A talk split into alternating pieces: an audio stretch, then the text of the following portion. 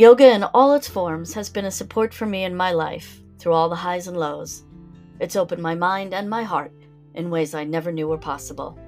It has been a teacher, a taskmaster, and a friend. This podcast is an offering. I wish to share the teachings of yoga with you as a tool to help navigate life. Namaste and welcome.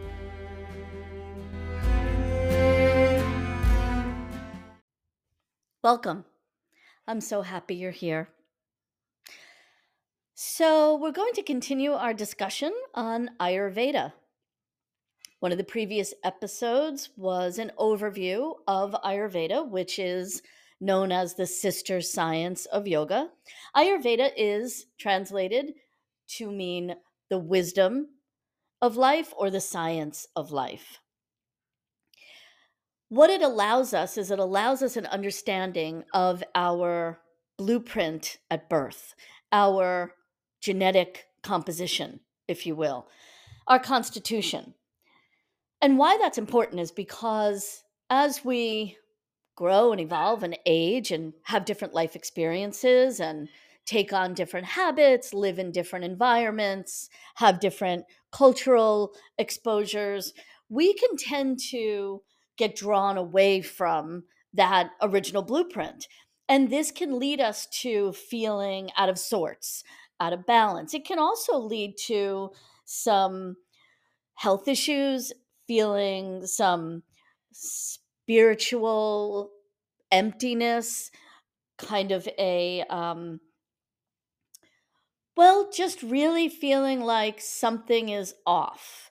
And very often it takes a bit of awareness and a minimal shift to bring the system back into balance. So, if you recall, Ayurveda is a 5,000 year old medicine, uh, preventative and healing from India. And it is the first recorded medicine, uh, along with surgeries and herbal healings and things of that nature.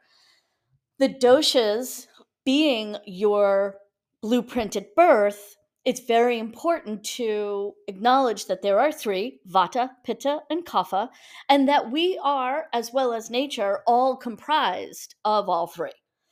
But what you'll find is that you will probably have two dominant doshas and one that's dominant out of that. So, for instance, I am pitta kapha, and my pitta is my dominant dosha so if we were to go back to my blueprint at birth, if we were to go back to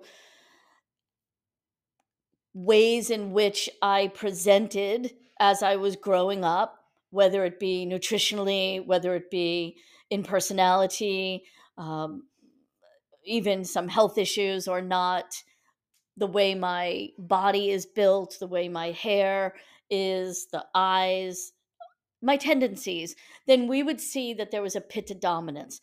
But that doesn't mean that there aren't times in my life when kapha is in excess and pitta will kind of take a back seat.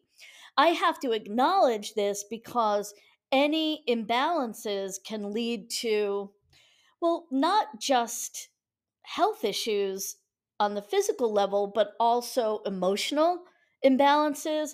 I can find um, occurrences in relationships, dissatisfactions in different areas of my life, and I can draw a line back to the excessive or out of balance dosha.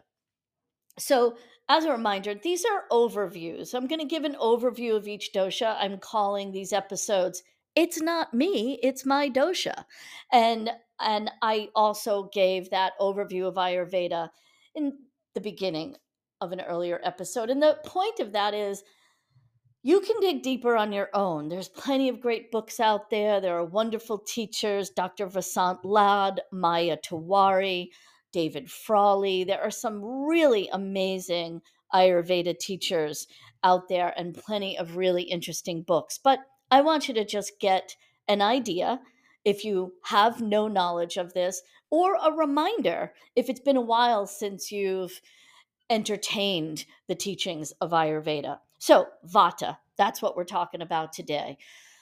Vata is represented by air, ether, wind, Vata is movement, Vata is change. People with Vata dominant dosha are going to present as light of body, thin, small bone structure, very small, frail bone structure, dry skin, frizzy hair. So, hair that tends to have more dead ends and dry. Now, it could be curly, but it will definitely be thin and frizzy.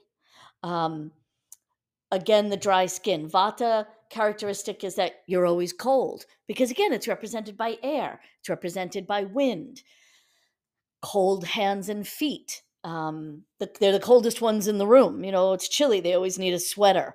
And that is going to be a Vata dominance. So, just a reminder as I go through the different characteristics and personalities and traits of each dosha, I might skew a little towards the excessive because I think that's a really good way for you to have some bells ring. If I just kind of flatline this or or made it just like um real simplistic, then I don't feel that anything will ring true. I am not able to diagnose your dosha through this microphone, but if I share some of the dominant characteristics, you might recognize yourself in there. But there are plenty of dosha quizzes that you can take online.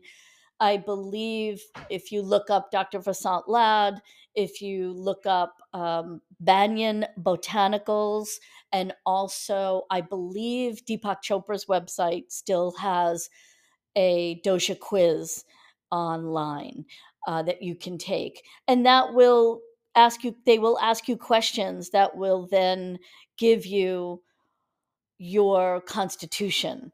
Um, but back to Vata movement, change, wind. They tend to be artistic, creative. They've always got lots of ideas. But they have trouble with follow through they'll have a lot of things going at once, bunch of different projects, or they'll be working on different things, but they don't often complete projects. Now, that being said, if a Vata has a career or a job, they will complete the projects for someone else. So they will get it done either for their kids or their boss or their company, but not so much their own personal things. Um, Vata likes to travel. Again, they like anything that has to do with movement. They're prone to insomnia, anxiety, anxiety disorders, autoimmune diseases. Uh, constipation is a big one because they're very dry, and uh, they they are represented by movement, but they're not too big on the bowel movement, if you will. We'll talk about the other two doshas, and you'll see how the differences will change in that regard. Vatas are not going to sit down to a feast, and they're definitely not going to prepare a feast unless it's for like a special occasion once or twice a year. They don't have time for eating, which can be one of the reasons why they'll have a thinner build because they're always moving, they're always burning. Um, they tend to burn out also. They will, they're the snackers they're going to always have an apple in their purse or they got some snacks in Ziploc bags in their car. I, I feel like they're why thermoses and, and to go cups and little Ziploc snack bags were created because the Vata will always be able to pull some crackers or some trail mix or uh, maybe a package of M&Ms or a piece of chocolate out of their purse. But they're not going to really sit and make a, a big warm feast or cook a stew for the family just on a Tuesday. Like they don't have the time for that. But Vata will be in the kitchen, quickly chopping up vegetables while you're on speakerphone. Their laptop is open because they're going to be Googling recipes that can be done in under 30 minutes, and they're filling the dog's water bowl. They're constantly multitasking, but to no one's benefit. And they will tell you, oh, I have to have carrot sticks in my purse, or I always have to have a snack with me, as if they have low blood sugar. But the truth of the matter is, and I'm not saying they don't, if they've been diagnosed with low blood sugar, that's another story. But more to the point is, they snack on the go because they're never going to sit still long enough to have a proper meal. Even if you go out to a restaurant with a Vata, right? They've made the reservation. They know exactly what time everything's going to start. They don't even really bother too much with the appetizers and desserts. That's like for other people. They're just going to zone in on their entree and they're going to want to be out of that restaurant in under 90 minutes. They'll have a wonderful time. They'll be fully present with you. But that even being said, they're very they're highly perceptive sensitive beings so they are taking in their surroundings they're aware of everything that's going on but understand that a vata is aware of everything going on from a perspective of fear. They're fearful they probably have a lot of stories in their life or even a few that would support why they would be fearful well this traumatic event happened or this thing happened when i was young but they are unable to ground without real guidance and discipline. They're not grounded, they're wind, they're movement, they're change. So if a Vata person, and I think I spoke of this in, in, in the earlier Ayurvedic episode, if a Vata person comes to me and says, I really need to slow down, I really need to meditate. There's no way I'm going to say to them, I need you to sit for 20 to 30 minutes in cross legged position on a cushion and stare at a candle flame it's not going to work. Their skin is going to crawl. They're going to bounce off the walls. I need to say to them, okay, you need to unplug. So you need to put your phone on do not disturb and alone go for a walk in the in the forest, in nature, in uh, you know, uh, botanical gardens. Uh, go for a walk. And don't talk to anybody. Just take in everything through your senses, much like Japanese forest bathing, where you take in the sounds, the sensation of the breeze on your skin, the smell of the gardens, the sounds of the birds, uh, your feet, your shoes, you know, touching Mother Earth. All of this is very grounding. I would also suggest to a person who has a vata imbalance to lie flat on the floor. Lie flat on the floor for five minutes, 10 minutes if you can do it. But to start off in small increments, because when you lie flat on the floor, and notice I'm not saying lie on your couch or lie in bed. It's not the same. If you have a yoga mat, lay out a yoga mat. If you have a room with a rug or carpeting, lie on your back, palms facing the ceiling, legs relaxed, eyes closed. Connect with the backside of the body to the floor. This is very immediate grounding. That's all a Vata needs to do. That and walking meditation. Walking, I don't know, it's like walking stillness, if you will. But when they come to a meditation group, and I've had many that I've held in the studio when it was in physical form, they'll come to the meditation group, usually dragged by a pitta or a kapha, a friend or a family member that really thinks their vata friend is going to benefit from seated meditation. Because unless you're also a vata, you are pitta kapha, you cannot manage the vata energy. It's too much. It's crazy making. So they bring their vata friend to seated meditation, and I can size up that the dosha is vata because I can tell the characteristics from my study. And I know that this person is never going to want to sit and meditate. I mean, maybe someday, but it was not their idea to be there that night. And they are the ones that light up in the room when I talk about walking meditation. Wait a minute. You mean meditation isn't just about sitting and sitting still? No, sirree. There are many, many ways to meditate. And this is what I'm talking about when I talk about Ayurveda. You think you know, right? But you don't know. We don't want to follow the ass of the horse in front of us. We want to recognize that we are as unique as snowflakes. And what works for you may not work for me. I have to study me, I have to know me. And so you can be, let's say, a vata dosha, and you think that you need to do lots of very fast moving yoga. Let's say, like all sun salutations. You're going to go to a class that's all sun salutations and you are going to be exaggerating your dosha. Your vata is now going to be what they call deranged because you took the constitution of yourself, which is movement and wind, and you put it in a movement class. You know, Vatas love to run marathons. Vatas love to ride bikes. They want to be on long bike rides. There's nothing wrong with that if you're a Vata, but you need to offset the wind energy by grounding. So I would say to a Vata, you know what? Maybe skip the sun salutation uh, vinyasa classes and go for your run or go for your bike ride. Feel the wind. But then I'm going to need you to take a restorative yoga class where all the classes are going to be on the ground. All the poses, rather, are going to be on the ground.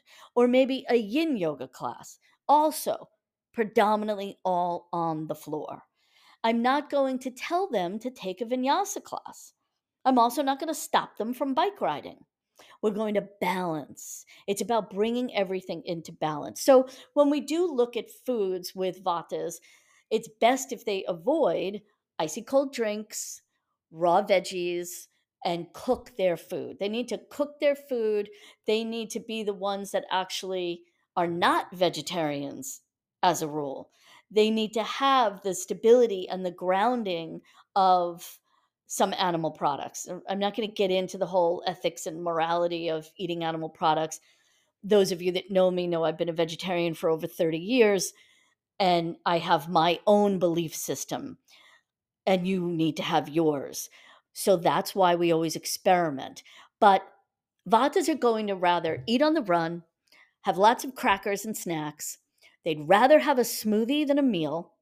I'm not saying always, I'm saying if they could live in a world where they only had to have smoothies and they could just keep going, going, going, they don't have the time to chew right? And I'm not, again, these are generalizations. So if you hear me say that and you say, I hate smoothies and I don't like cold drinks, so I mustn't be a Vata, don't be so quick to do that. Look at all the other characteristics as well. Um, and recognize that, again, the migraines, constipation, insomnia, worrying thoughts, um, again, the certain autoimmune diseases, disordered eating. You know, vatas have a tendency to be more prone to eating disorders simply because they don't stop to eat a meal. And that's another thing, right? So a vata dosha will argue with me and say, well, that's not true. I love my lunch. I make a lovely lunch for myself and I sit every day and it is my favorite time of day. And I will say to them, what else are you doing? And what is on the plate? so in other words the plate will probably have some sliced apple and some pieces of cheese and i don't you know it'll be almost like you've set up a little a little snack tray for for a child or a little hors d'oeuvre platter for a cocktail party. And they're either watching something on tv or their laptop or they're reading something or they're working on a project. They're not just eating and being with the food. They don't have the patience because to really be with food means you've got to sit and be still and they want to be moving. So you want to recognize also that the doshas do not just present in us as human beings, right? Because remember, we are the microcosm of the macrocosm of the universe. And in this 5,000 year old tradition, it's important to remember that we're a collection of energies, as is the whole universe. And the point is that we want to balance the energies and learn how to maintain balance, as well as notice when we're out of balance. So the seasons are also represented with the doshas. The times of day are represented with the doshas, as is our age. So for the Vata dosha, it's actually 50 years old to beyond. So if you're over 50 and you're a dominant Vata dosha, or if Vata is one of your two dominants, but it's showing out of balance traits. And it's a transitional season, uh, winter into spring or summer into fall. Those are Vata seasons. So Vata shows up when there's change, when there's transition. So when the seasons are transitioning, we're in Vata. And when we go into fall, and the leaves start drying up and falling from the trees and the air gets drier, we're in Vata. So you're over 50 perhaps, you're Vata dominant, it's fall, you've got a lot of Vata energy happening. You need to find tools to balance this. A Vata would be benefited by doing what's called abhyanga. Abhyanga is a self massage, just what it sounds like. You take some warm oil, preferably for vata, you would use a sesame oil because that is more warming. Coconut oils are more cooling. We'll talk about those with the pitta dosha. And you would do a self massage, massaging the body from the feet up all the way on both sides, massaging the arms, massaging the backside, massaging the chest and belly, and you would get this warm sesame oil into the system. It's one of the ways to help lubricate the joints, it's one of the ways to help lubricate dry skin, and it is, again, a warming, um, a, it feels like a warm embrace, really. And Vata would want to do grounding exercises. They would want to, again, get into your restorative poses or just lie flat on your back in Shavasana. And Vatas want to feel barefoot on the earth. So you go outside in bare feet and really connect with the earth under you, the front lawn, whatever you can. You can also, if I'm in my apartment in Brooklyn, which is on the fourth floor of a four floor building, I'm not going to walk outside barefoot on the streets of Brooklyn. That would be silly but I will stand on the wooden floor, barefoot, close my eyes, and draw my energy down into the soles of my feet, and then visualize that energy connecting through the building to Mother Earth. It's a visualization that you do to ground. Another good way to ground is to stamp your feet. You can stamp your feet on the floor and nobody even has to notice. If you're standing in line somewhere or if you're just feeling a little anxiety come up, you stamp your feet. You get your energy down into your feet, into your body. These are great things for all the doshas, for all peoples, but it's really great for Vata to begin to bring in grounding practices. Uh, again, to remind ourselves that um, the change of seasons, which we're in right now, your age, which is if you're over 50, and we're going to talk a little bit more about those things and about the times of day that the doshas show up in in its own episode. So, quick overview Vata is wind, space, movement, air. Um, Vatas are always leaving a little bit of chaos and drama behind them, but they don't realize it because they just keep moving forward. Very highly creative, very perceptive. Um, they need to ground, they need to warm themselves, they need to be easy on themselves, which we'll see with all three doshas it's not about perfection, it's about practice. It's about using your life and your body as your research lab.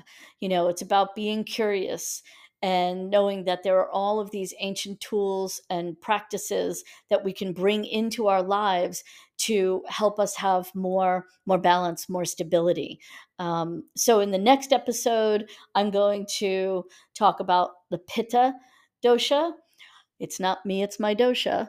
And that dosha is represented by fire. Um, so that'll be fun. And basically, if you have any questions, you know where to email me. You can find that on the It's All Yoga podcast information section.